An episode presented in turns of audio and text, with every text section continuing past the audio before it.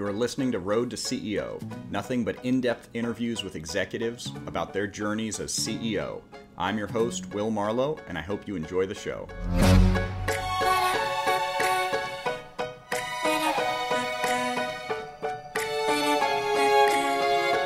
Welcome back to another episode of Road to CEO. I'm here today with Eric Bandholz, the founder of Beardbrand, which is the gold standard of beard care for men. It's actually a lot more than that. We're going to hear all about it today in our discussion with Eric.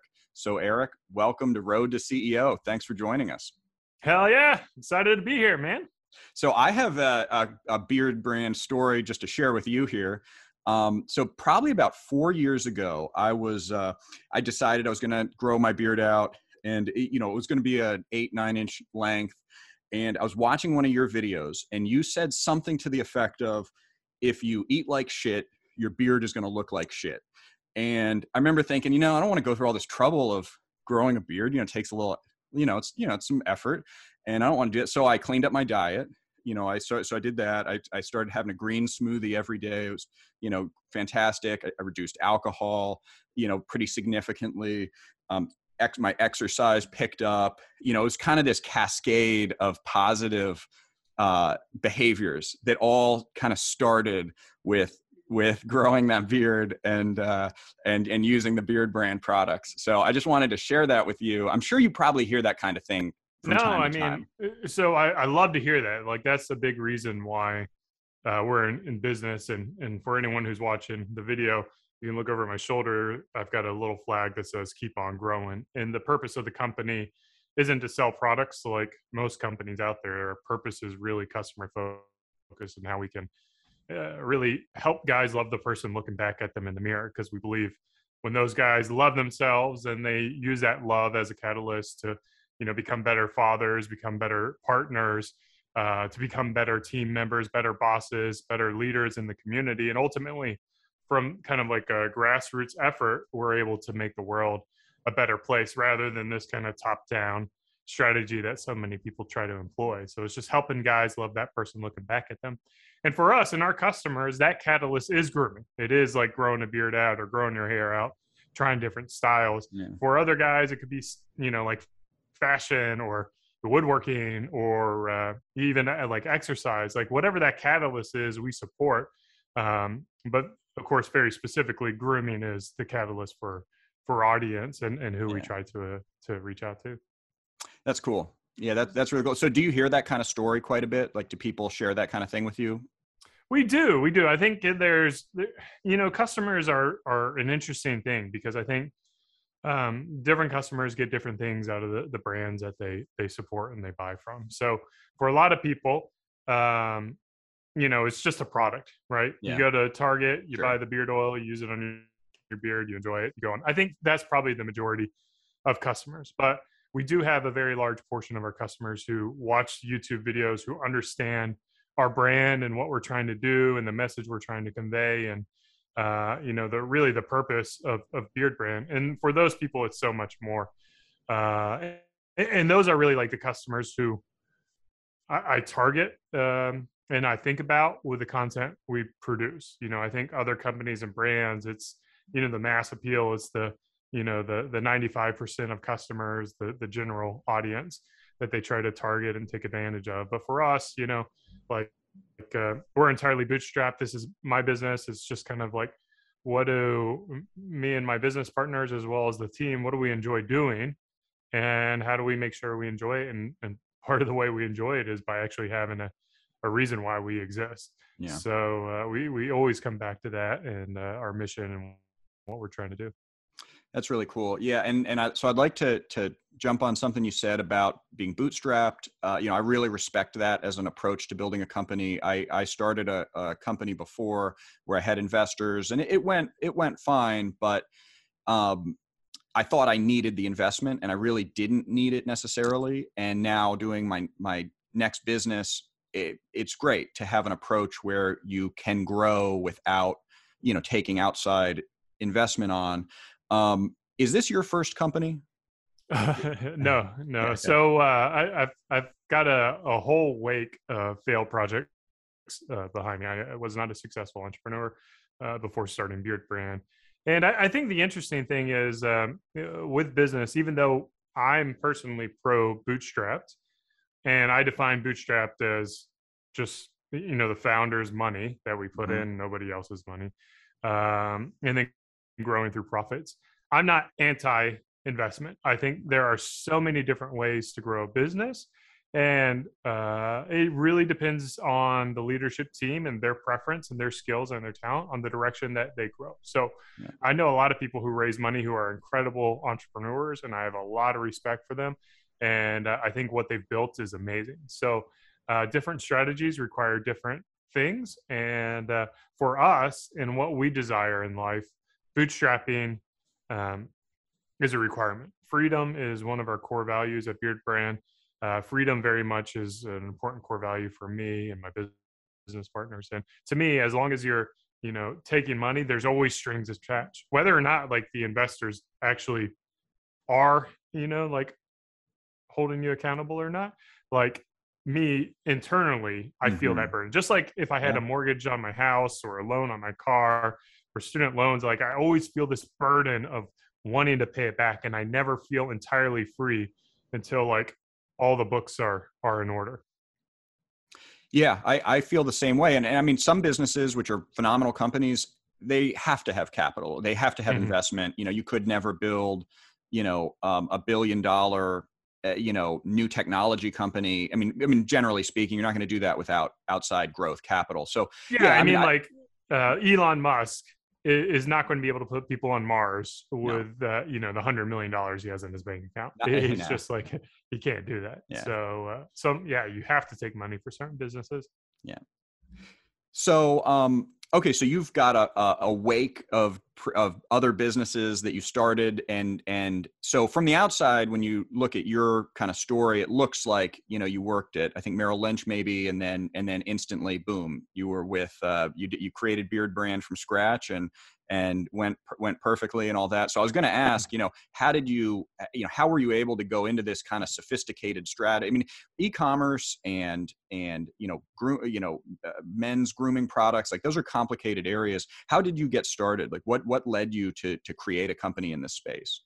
Yeah. So first thing I want to address, like the the wake of failed businesses uh, behind me, because I, I, I think a lot of um, podcasts kind of just skim over how easy it was to be successful, and the mm-hmm. reality is um, my my first foray into entrepreneurship was more of trading my time for money, mm-hmm. where I worked with my dad as an executive recruiter, and this was like 2008 2009, and I I uh, I would not recommend uh, becoming an executive recruiter when everyone's firing people. Uh, so it was a very challenging thing. I, I, got no placements. I made no money. I essentially just lived off uh, live off my savings for I don't know three months, and then once I kind of saw the writing on the wall that I wasn't going to be successful, I I started like you know kind of going into different directions and not really having focus. Uh, and this was kind of like a period of my life where uh, my wife ended up taking another job in Washington. I tagged along, and uh, she was the breadwinner for, you know, really my wife was the breadwinner for the first kind of like 10 years of, of our marriage. We've been married uh, 16 years in, in, uh, in May. So, you know, she's the breadwinner. We kind of follow her career. And this afforded me the, the ability to kind of like find a job that I enjoyed or uh, try different projects. So uh, I was a failed executive recruiter. And then I had this e commerce business selling vinyl wall graphics that uh, I think I sold two of them, and uh, you know, like I never was able to figure that out. That was in like uh, 2010 or 11, something like that. I tried to get it off the ground, and then I worked for Merrill Lynch for about a year, year and a half, because frankly, I was just tired of being a loser and uh, failing at everything I was doing, and I just wanted to get some money uh, rolling in.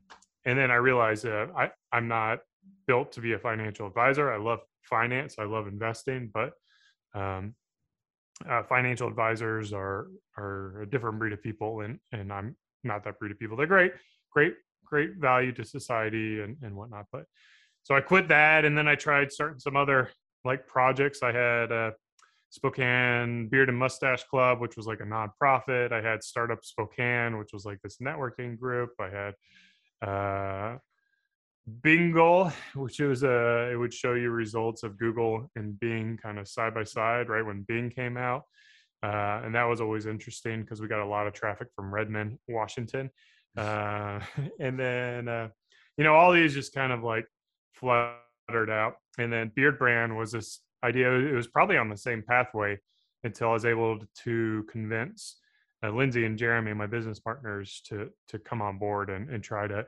change it from this like idea, this you know hobby kind of thing where I, I talk about growing beards out and taking care of them and having confidence with your style, and uh, into something that was you know a little more sustainable. And that's when we launched the e-commerce business and and luckily I, I feel like it was kind of the right message at the right time uh, and and a new audience. You know, like we we essentially created uh, the beard care market back in 2000, um, 2012, and then um, yeah, you know, if we any money we made, it went all back into the business. So I I ate a lot of ramen that first year. And uh, didn't pay myself a dime for the first, you know, ten months of the business, and then from there it was like 24k a year or something like, you know, just enough to to kind of um, make sure I, I felt a little bit of value that I was doing something. And then, uh, yeah, yeah, it's just been a, a, grind, you know, absolutely a grind. Yeah. Uh, but fun. It's a lot of fun building business. Yeah. So, did you always want to to do this? Did you always want to be the C, be a CEO, be a founder? You know, was that kind of something that you wanted since you were a kid? Yeah, I mean, I, I think you know it gets back to the core values, which are very much entwined in in me and my business partners uh, as well as the company. Our, our three core values are freedom, hunger, and trust. So, like those three words describe me pretty well in the sense that I'm very driven to be free. Like I, I don't do well with instruction. Uh, unfortunately, I tend to be like oppositional defiant. So if you tell me to do one thing, I'm going to do the other, and it's just like, you know, it's just dumb stuff. And then, um, but uh, I'm very much trusting. I, I, think the world is good. I think people are good. I think uh, when you leave people to be free, they're going to make the, the best interest uh, in their lives. And I'm not in a position to tell people uh, what to do. And then hunger, you know, like I, am kind of competitive by nature. I want to win. I want to improve. I want to make a mark on the world. I want to leave the world a better place than when I entered it. So those core values uh, are have been in me since childhood. And I remember like, you know, uh, I was a product of the system. I went to public schools. I went to uh, uh, university. I got a you know degree in marketing management, minor in retail, and you know so I was on the I was on the you know the propaganda uh, propaganda isn't the right word the indoctrination pathway you know where it's like you just make good grades and then you go to college and then in college you make great grades and you're gonna get a great job and you're gonna you know climb up the the ranks so that's what i thought I needed to do for like the first, you know, seven to 10 years of my life was just like work for the man, make a good living. And the thing that, that I was drawn to most when it comes to those core values is sales, you know, because in mm. sales, you get a lot of autonomy. You kind of like dictate what your compensation is going to be based on your abilities. I, I had a lot of self confidence in my abilities as a salesperson. So I was really drawn uh, to, to sales as an industry when working for somebody. Um, but even in that, like I found, you know, the companies that I work for, like I just, I would never be on board with their strategy and vision because I'm, I'm very strategic as well. Like I, that's, that's probably like my number one gift in life is, is being able to develop strategies and vision for products and services. Uh, I can probably do that better than, you know, 99% of the people out there. Um, so when I, am working for a company and I see them going in a, a direction that you know doesn't make sense to me, it's very hard to be you know a cog of that machine when I'm like, what what are you guys doing? This is this is asinine. So entrepreneurship was really the only pathway that uh, I can do. And and you know at this point, uh, as a 40 year old dude, I'm completely broken. Uh, I, I no one can ever hire me. I would be the absolute you know uh, worst talent I, I think you could ever work with. Like I just don't like. I'm not going to do things that I think are dumb, and I'm not going to do things that, um, yeah, I'm just going. I'm just going to do the things that I, I see uh, I find value in, and then also like I've experienced freedom where I'm able to just like go to my daughter's uh, events at school when I want to. I don't have to ask for permission, or I can set my time to go on vacation whenever I want, or you know, yeah. work whenever I want. So like this life that I had, like I, I can't, I just can't, can't work for the man. Yeah, it'd be hard for you to to consider selling to Gillette, for instance. I imagine, and uh, yeah, and, and then and, you know if they wanted to hold me on as like CEO or something. So yeah. you know, to answer your other question, I don't see myself as a CEO. Okay. I am very much like a founder. Um, I do not have the skills of a, a CEO. Uh, I do not have the skills of like a, a COO, an operator. Um, so it would be great to to to hire a CEO if you know of any any good ones. That can kind of take the company from you know 10 to 100 is is kind of the next step we need to go. Well i do interview a lot of ceos so if i uh, if i see any that would be good for Beardbrand i'll let you know. Yeah um, yeah if they're not happy and uh, yeah. you know like uh, they uh, like e-commerce and and grooming then uh, have them uh, give me a call. So you have three founders um, how does the how does that work with or th- i mean you have three partners i should say are you do, are they all co-founders of Beardbrand yeah, yeah. So uh, Jeremy and Lindsay, uh, my my two business partners, they were there on uh, day one when we, uh, we, we started the company. So I kind of say there's like the, the start to the lifestyle, the idea of Beard yeah. Brand, uh, which was me, uh, and then uh, and then about a year later there was the start of the business and the sustainability mm. and, and what you see as Beardbrand today. So it, they are very much founders uh, of the company, and and they've been there since the early days, getting it up off the ground, and and really they're they're the reason uh, we have success. So like me left to my own devices uh, would be completely it would just be another one of my failed projects. So um, yeah, hundred percent of the success can can be attributed to. Uh, to my business partners? So I, I, remember my first business. I had a business partner who was very strong on probably,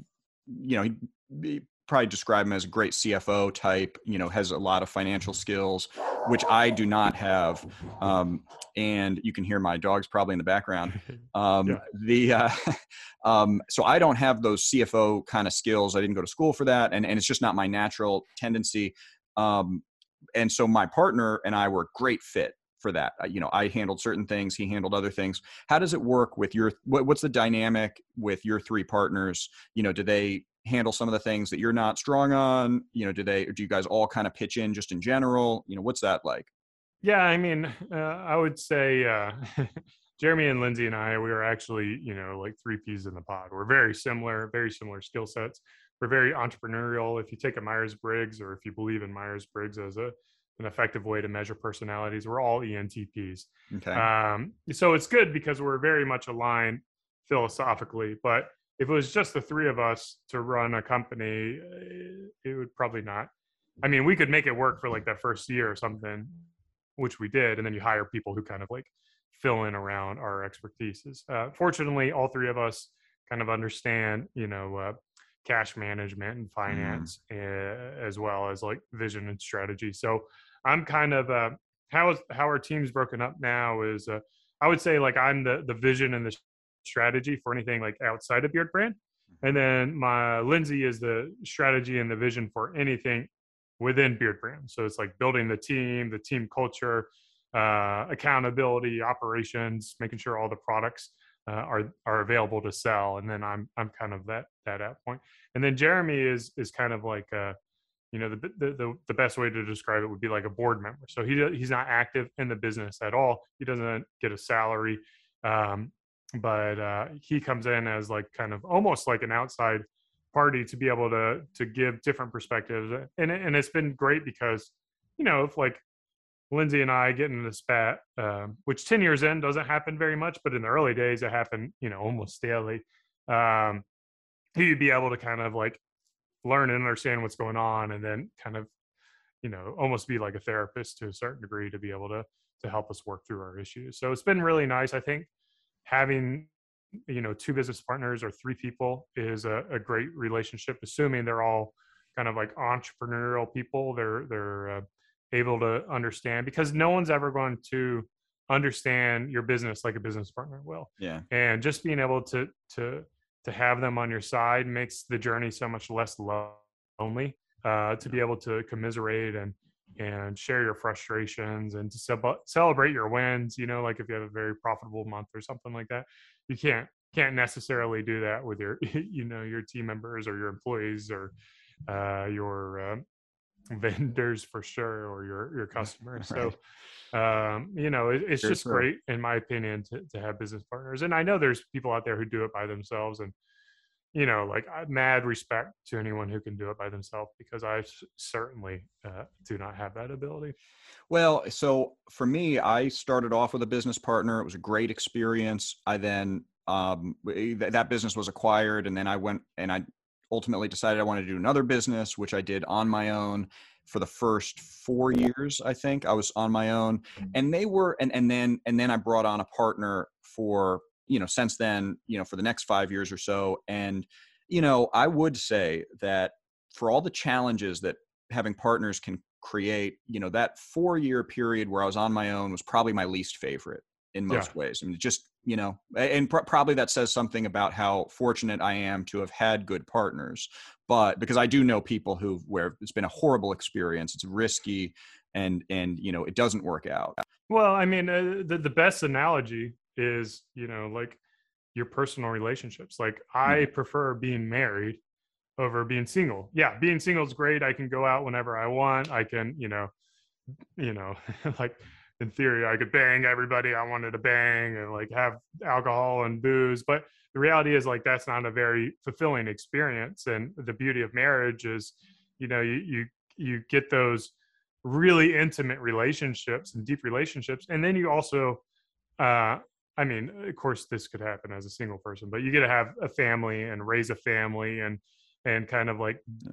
build multiple generations. So it's just like to me, the same thing happens with a business. Like the business is the child, right? And you, you the business partners are the, the the parents of it, and it's kind of their responsibility to to see that business grow and thrive, and and to be able to do it with, uh, you know, someone who you highly respect and enjoy being around really does make the experience great. So I mean, I, I, like to brag. Like I've been married, you know, 15 years, and and I've had, um, you know, a successful business partnership with with two business partners for nine years, and uh, to me, like I'm very proud of my, my ability to maintain relationships with with people who I value and and uh, respect. So I, I have a similar thing where I am very proud of the tenure of the people on my team. So I really want, you know, I, I say my goal is to have cl- clients for life. I mean, I have an ad agency, marketing firm, so it's a services business. And so, you know, one of the things I do say is I like, I want, I aim to have customers for life because there's no reason why, unless the biz- their business goes away, that they, you know, ideally they'll and if you're an ad agency they shouldn't yeah. right they shouldn't exactly exactly so so they should be so it's um so that's what i want and then but what i really want also are team members for life you know so i want it so my i see part of my job maybe the biggest part of my job is to make the company so good that people don't want to leave and so it has to keep getting better and better for the people around who, who work here and i think that that you know and i remember when i worked on capitol hill because that was my first experience uh, actually out of college uh, was i was a press secretary for a member of congress and one of the things i learned was this was right during the jack abramoff scandals and all of that like back i don't even 2005 um, and so there was just all these ethics controversies at the time and what i learned was the the unethical congressman are the ones who can't keep a staff. So when you look and you see, okay, they, that a congressman's been there for 10 years and he's cycled through 10 chiefs of staff, there's a reasonable chance that something bad is going on in that He's office. a psychopath, yeah. Yeah, yeah. so I, I kind of remember, always remembered that. Never wanted to to build an organization that that couldn't that was that didn't keep people, you know, keep people happy. So that that was a, a real motivator for me.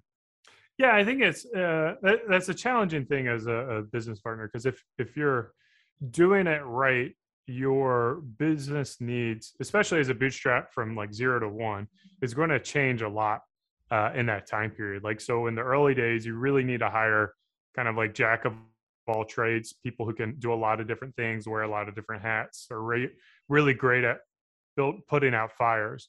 And then kind of like that that one to ten, you need to start focusing on like specialized people who are like really good at the the things they do really good at building operation or uh, you know sops and documenting what they're doing.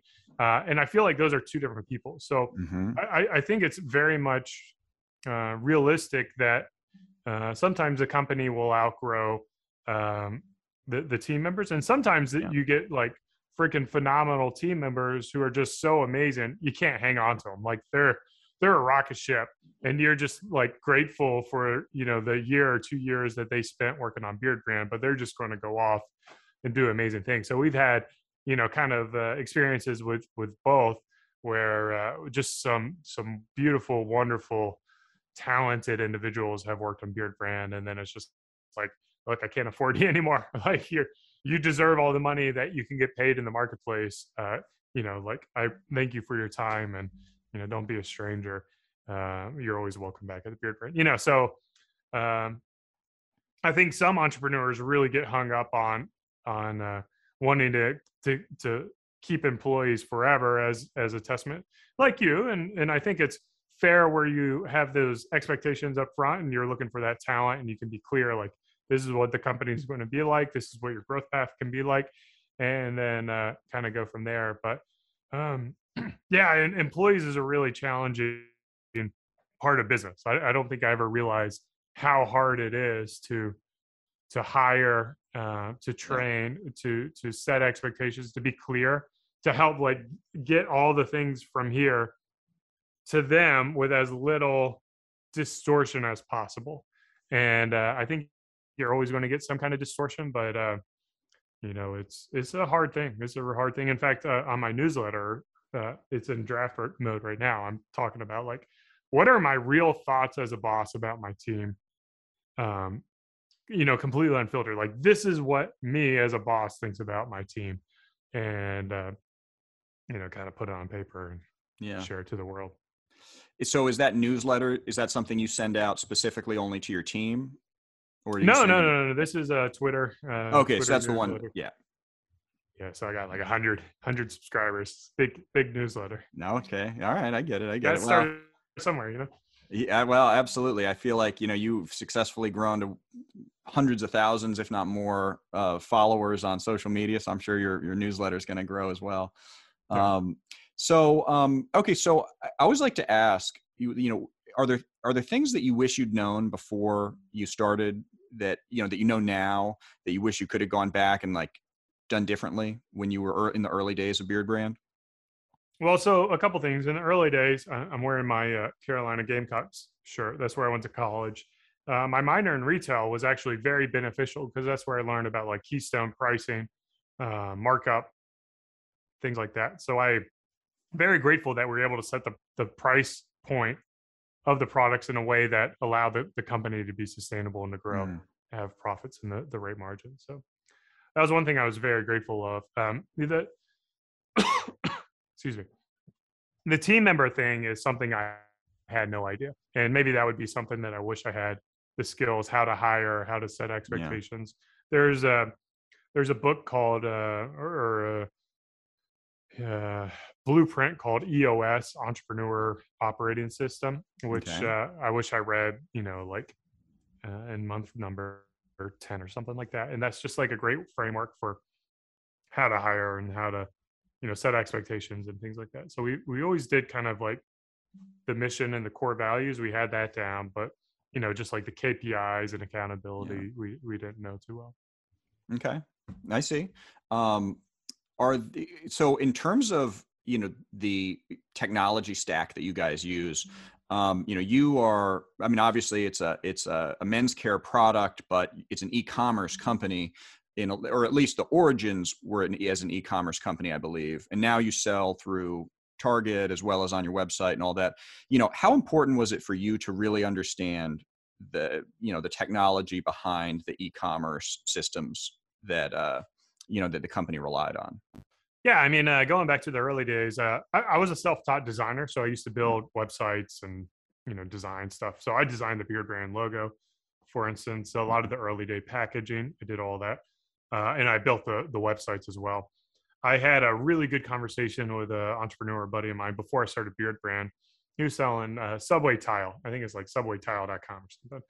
And uh, he at the time he was doing a quarter million dollars I was like, man, that's just so much. That's huge. You know, Yeah. you know like my, my brain couldn't like fathom like how much sales that was. I was like, I can't, I can't ever think of, of being a company that big.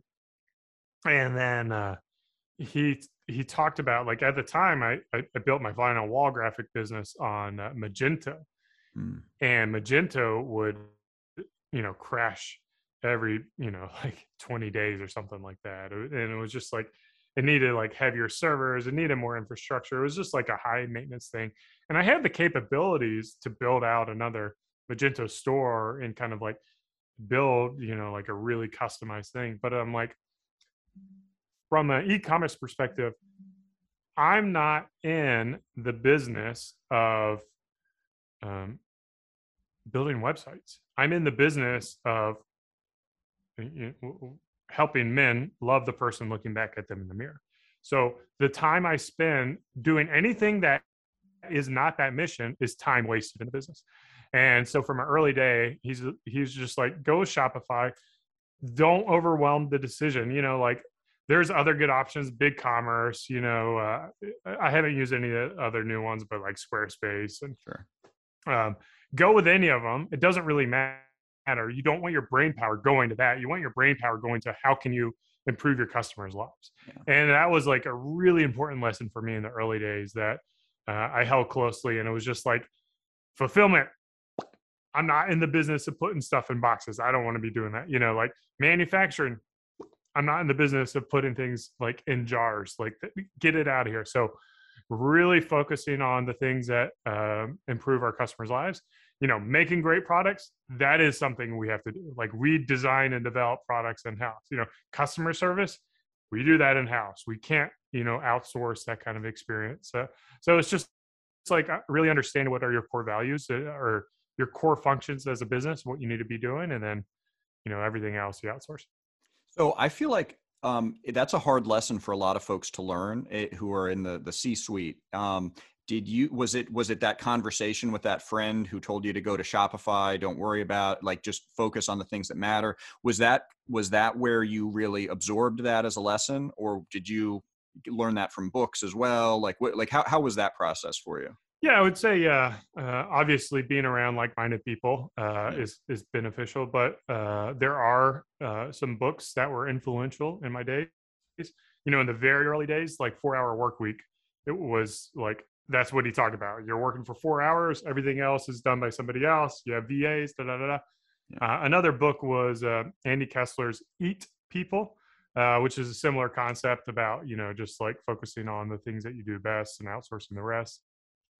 And then um, Lean Startup by Eric Rice Mhm. or Eric Ries um, uh, is another great example of just trying to be as lean as possible. Because the more you do in house, like if I was a manufacturing company and then I got to buy a building, I got to buy mixing equipment, I got to buy ingredient, you know, so all this energy and brain power is going to these things. And I don't think a lot of entrepreneurs, uh, because they're so great at solving problems and seeing how it could be done better than it's currently done, they they they neglect the one of the things that they have uh, the biggest scarcity of, which is like time and brain power and energy. So you're spending decisions on like how do I make sure um, you know my products are in the warehouse properly so I can pick faster rather than that brain energy going to like how can I communicate our message to the largest audience of relevant people and the more time you spend on the the latter uh, the the more rapid your business will be able to grow. Yeah. I, I I think that's great. And, and like I said, I think a lot of people do struggle with that. And it seems like, you know, the ones that are successful at some point have to figure that out because there are so many things we could be focusing on. And many of them don't, it don't move the ball down the field. So yeah, uh, entrepreneurship is is is simply um, being able to prioritize problems and then solving those problems, Yeah. and it's never ending. Absolutely, it never ends. So if you don't like solving problems or you get tired of solving problems, do not become an entrepreneur because it will never end. Whether it's a you know like off the ground doing a thousand bucks a month kind of business or a hundred million dollar company or like a trillion dollar company like you know what Jeff Bezos is running like they're all dealing with like scarcity right scarce resources scarce time scarce money um you know, even uh, Jeff and and Elon wish they had more money and more resources because they could do more. So uh, the same thing happens with the bootstrap company. Is like that scarcity allows us yeah. to to focus and prioritize. And the most successful entrepreneurs are the ones who are really good at prioritizing and solving problems. Yeah.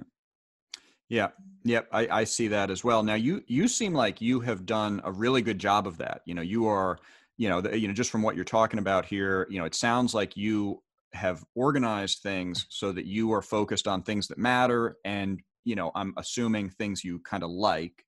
Um, are there any aspects of your current job or as it's currently configured that you really don't like? Anything like is there like a least favorite job for that you have right now in terms of being you know leading leading Beardbrand yeah i mean i, th- I think the beauty is uh, of building the company is essentially you're able to build a company that um, you enjoy I, I, think a lot of entrepreneurs sometimes feel like they're a, a slave to the business and they kind of have to do things that yeah. they don't want to do uh, you know like uh, to, as a fair point like i've never hired an executive assistant uh, and so part of me is like, man, it would be really nice to have somebody like help me out, schedule my calendar and things like that. But then I always feel like guilty about, you know, taking company resources for things like that, where I should be able to just manage my own calendar. So, uh, you know, for the most part, my day is uh, uh revolves around uh, creating content. Uh, in fact, this was one of my newsletter articles, like what do I do as a boss. But it's creating content. I have a podcast as well that I do, uh, and then my YouTube content, and then advertisements and education. Uh, and then uh, I do, uh, you know, product decisions and design. So I'm part of the the product team. And then uh, branding, I just kind of oversee the brand. I'm not doing a lot of the, I don't do any of the production for any of those elements. Uh, and then like the strategy of how we're going to grow, what we're going to focus on, uh, just and bringing all the pieces together, the talent together. so yeah, I mean, I would say I enjoy it. I think that the things I enjoy least is just like whenever I feel like I have to do something. So uh, on YouTube, we have to upload a video, you know, like once a month or once every couple weeks, and then that starts to feel more like hmm. a job rather than a choice. And the yeah. thing is, like, I love creating content and I love telling stories, but just like when it's on a schedule or it becomes a little monotonous and you get burnout from that. Uh, so that was probably actually uh, one of the most challenging things is is creating content for for uh, YouTube, and I've been doing it for like ten years. So yeah. that's interesting. Um, yeah, I um, and and I, I, can relate to that that very well. I mean, I I can't stand doing things that I'm supposed to do. You know, I want to. I just I just I like I like being free form, and uh, sure. you know that that's that's very tricky. Um, but yeah, I I think I think that's very very interesting. Um, you know, um, uh, what what do you um, what do you do to, to distract yourself from work? I mean, it sounds like you've got a really good job. You don't need to distract yourself, but do you have anything going on that's uh, kind of that kind of disconnects you? You know, meditation, that sort of thing. Yeah, well, I feel like I spend more time being distracted than actually being productive. I'm like probably the the least productive, you know, founder out there. Like I've I've just like hacked my way to uh like through laziness and things like that to, to do anything. So I actually spend a lot of time uh, researching YouTube videos and getting ideas and inspirations for a channel. But uh, I was a rower uh, until I was kicked off the team, uh, going back to one of my oppositional defiant moments. Uh, but weightlifting's been a big thing for me since uh, a lot of the country locked down. So being able to to lift weights, I built a home garage out of that, and then I've got a family, so I've got two little ones, and I've been like itching to just kind of travel the world or, or, go on road trips and stuff like that. So uh, we just got back from a road trip to to New Orleans uh, with my uh, two little ones. So that was kind of like a a good test to see what we can do is like an eight hour trip, and nice. you know it wasn't without its its painful moments, but uh, I've got good good tough kids, so we'll see if we can uh, hit the road a little bit more. So um, uh, I've also gotten really into weightlifting lately. I think it's a great thing for CEOs to do. Um, you know, you see can see progress, like growth, all of that stuff. Um, I've been following a program from a, a guy in Texas. Um, uh, I think Mark Rippetoe, who does okay. yeah, he does a program. What's that? Starting strength. That's right, starting strength. Yeah, yeah, it's a great program. Um, is that the type of thing you're doing, or are you doing something different? Yeah, well, it's a funny, funny you mentioned him. Uh, one of my friends uh, is Matt Reynolds, who owns the company Barbell Logic, and oh. him and uh, uh, Mark, I think, used to work together on Starting Strength, and uh, they they kind of went their other paths, and and uh, I don't think there's any you know ill will or anything like that. But uh, yeah, so Matt, so you're Reynolds a barbell has, logic guy. I'm a barbell logic guy, and, and yeah, okay. I think the program is the same. Yeah. I think it's like very barbell focused. You know, squats, deadlifts, uh, overhead presses, bench presses are, are, you know primarily what I'm doing with a little bit of pull ups mixed in there, and then we do a asynchronous coaching. So uh, I'll film myself um, doing the workout, upload it to my coach, and then within 24 hours he'll give me feedback and make adjustments to my thing. So it's like no brain power. He's talking about being efficient yeah. with your time. If you're wanting to maintain your health, and this is the thing that I want to remind anyone listening right here is like you have one machine to get you through life. And this is it. Like your body is that machine. If you don't take care of it, you're not going to be able to do amazing things in the world. And it's it makes me so sad to see how many people neglect their body. So you got to put healthy foods in, like real foods, and then you've got to you know, you've got to put strain on that body, and then you got to keep your your mental health uh, in check as well. So go to therapy or, or however you can do mindfulness, things like that. Um, but the coaching is great because like I don't have to think about what am I lifting today, how much do I lift. It's just like do these exercises, record it, come back. So I can still keep that brain power and that energy going into my business. And I'm only paying, you know, it's only a couple hundred bucks a month for a coach to be able to do this remotely. It's just a, a no brainer, in my opinion, yeah. to, to be able to get a, a coach like that. And then because I have a home gym, I don't have to worry about, you know, fighting over people in, in the gym to be able to get a space. So it's just an incredible investment of time. I would highly recommend it if uh, uh, you want to get your body in shape to be able to live another. I'm 40, so I want to live another 60 years, and I got to make sure I'm, I'm I'm doing all the things right now to make sure my body can uh, withstand uh, adversity over the next 60 years. Yeah, I agree completely. I mean, I think I think you know I, I do wrestling coaching as a just you know outside of the business, and um, so I'm work with kids and you know in high school kids, and uh, you know they beat up my body. They but it does you know going through that it you know if you don't use your body if you don't you know it, you know basically you know if you stop running you you eventually you can't run anymore if you don't jump then you lose that ability to jump so you know being able to to go through these types of activities where you, you're under tension and stress and all that it keeps you you know in you know it keeps you in strength. And so yeah to me that's one of the most important things that anybody can do. Yeah you have to you have to challenge your body you have to challenge your mind too.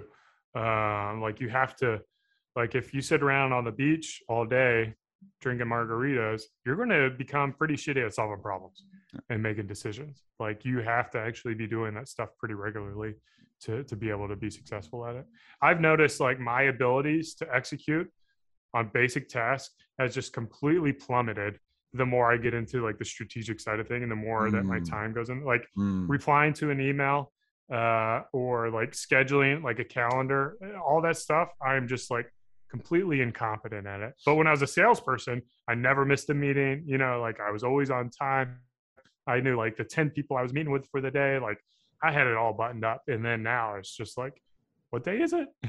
you know, so. Well, you know, to get back to something you said about you not wanting to, you feeling guilty about spending company money on an assistant. I remember one of my, you know, best mentors said to me early on that he doubled the size of his company when he finally bought you know kind of bought the bullet and bit the bullet and uh, you know and hired a personal assistant um, i think you should do that personally so i'm going to just put a little plug in when i did it it was tremendous you know and now so it's interesting so i got i got a personal assistant you know maybe eight nine years ago um, that person was tremendously helpful um, I don't have a personal assistant at the moment. You know, that person and ultimately moved on after like five, six years or whatever. I did not replace her. Um, and that eh, but the team had gotten bigger so i no longer really needed needed uh, that that same role but at the time it was life changing and i really mean that it was truly life changing um, and i'm starting i think if i got a personal assistant now i don't think it would be on that level of value to me, but it would be tremendously helpful for scheduling interviews and and you know doing other types of activities you know kind of throughout the day. So you know I, i'm not sure where you are with all that but i do think if you've not had a personal assistant i think it is it could be it could be very valuable given that you you know you're say that you do have those challenges now with uh you know maintaining your own schedule and all that stuff yeah i mean it's, it's kind of like in theory i've, I've got a team of, of about 10 people so i have like 10 assistants uh, who are helping me accomplish the things that yeah. that I do. So I do definitely have a lot of uh, things. You know, I, I think about like what would I have that person doing? You know, like was your personal assistant local or were they remote? It was. And, she was local. Yeah. So it's like, and then do I have them help with like you know going to get laundry and yeah. you know just like all the things that kind of happen on the day to day basis, like getting my car re-registered, like all that would be wonderful help. Um, or would i feel guilty about that should it be just you know kind of like business related things like just assisting with things within the business i don't know like so i do think uh, those are good questions i mean th- those are good questions i i would i would turn it back around and just say like well would that lead to to you you know projecting more of yourself and and and putting more of yourself into the business? And and if so then yeah maybe you would have that person doing all those personal things. Um i could see the case for not putting it on the business and just paying you know but but but then at the same time for a business like yours i feel like it's it, you know i'm not sure what the difference really would be and versus you know you paying for it versus the the business paying for it. Yeah but, i think that for me it's you know making sure the uh, business partners were right. I feel like i'm not taking advantage of, of the company for a personal yeah. Yeah, I mean, I, yeah. So, I, you know, I, I, you know, I think that the devil's in the details on it, but I, I do think that um, it could be something that really adds a lot of value perhaps and uh, you know eh, so so I, I would be of the of the opinion I, i'm of the opinion that generally speaking a ceo should should experiment with that if if it's something where you can make a, a good case for it like if there's if there are activities that you think would would really you know lighten your load because i've just firsthand seen how how much the business has benefited when, when i did it. Now i may have been a special case because i was also i'm particularly unorganized uh, left to my own devices. So uh, i think i think i think it was it was actually maybe less of a choice and more of a necessity that i did it when i did it but uh but now i'm i'm i'm better so uh, now, okay, so the next question I want to ask is, um, where is Beardbrand going? You know, what is the what, what's your what's your hope for it? Do you want it to be a Fortune 500 company? Do you want it to be, you know, a like what what what do you want it to be from a you know this from the CEO's chair here? Like, you know, what what are your goals? Yeah, so um, um, I think it was like 2014 or 15. My business partners and I we had uh, a lot of disagreements with where the company was going and what our you know how our roles within that company uh, was going to go. Around the time we are doing about three million dollars in revenue. And um, we we're just like you know fighting amongst ourselves. Like i wanted to not pay ourselves anything and grow at all costs and put all the you know profit we had back into the business and see the business grow. And then my business partner uh, she was like, you know, like she doesn't feel like her time is being appreciated in that mm. because there's a, um, not a, a, a, uh, equal amounts of ownership. So there's just kind of disincentives. So you know, w- we had a good like conversation, kind of like an open, honest conversation, dialogue, talking about you know why she felt that way, why I felt this way, and ultimately we came to the the, the realization and I'm a little hard headed. So came to the realization at $3 million, if you have 20% profitability, that is uh, what, $600,000. And then, you know, you leave half of that into the business and then, uh, you know, you split that 300 among your team and, uh, or among the founding team and you, you have a good life. You have a roof over your head. Yeah, you can pay your bills. You can travel. You have the freedom. So uh, if you're a, a, solopreneur that's like a one and a half million dollar company you know like mm-hmm. or a one million dollar company. And and you can live the life um, that no one gets to live. Like you've won life's lottery. So like i always come back to like whenever we struggle or we try to hit the new, new growth patterns or we try to grow at all costs and, and we're not very profitable, uh, I remind myself is like, hey, you know, just get back to that 20% profitability uh, of whatever size that company is, is going to be fine. We're going to have a roof over our head and food on the table, and let's enjoy the journey. So, so my purpose isn't really focused on uh, outcomes. I'm not focused on revenue growth or customers acquired.